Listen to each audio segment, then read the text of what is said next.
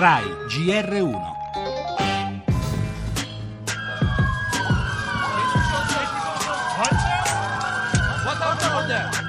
Un uomo ferito alla schiena afferma: hanno sparato sulla gente senza pietà, con armi automatiche, hanno sparato a tutti alla testa.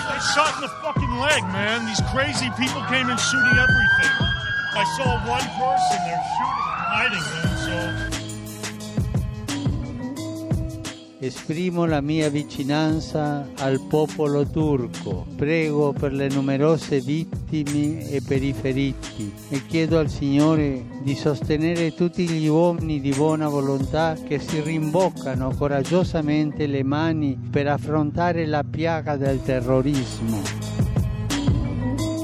Per la tragedia di Istanbul non valgono solo le lacrime, non è possibile limitarsi alle condoglianze, occorre combattere uniti, e combattere uniti contro il terrore significa battersi per la libertà, perché chi ha paura non è libero e loro vogliono esattamente toglierci la libertà.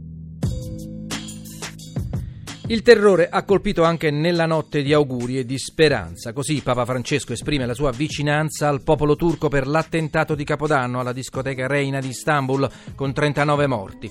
Un nuovo attacco in stile Bataclan a una Turchia che non riesce a tirarsi fuori dalla spirale di terrore che l'ha avvolta negli ultimi anni, culminata in un duemilasedici iniziato e finito nel sangue, con centinaia di morti in almeno sei grandi attentati, l'ultimo dei quali appena venti giorni fa nei pressi dello stadio di Istanbul.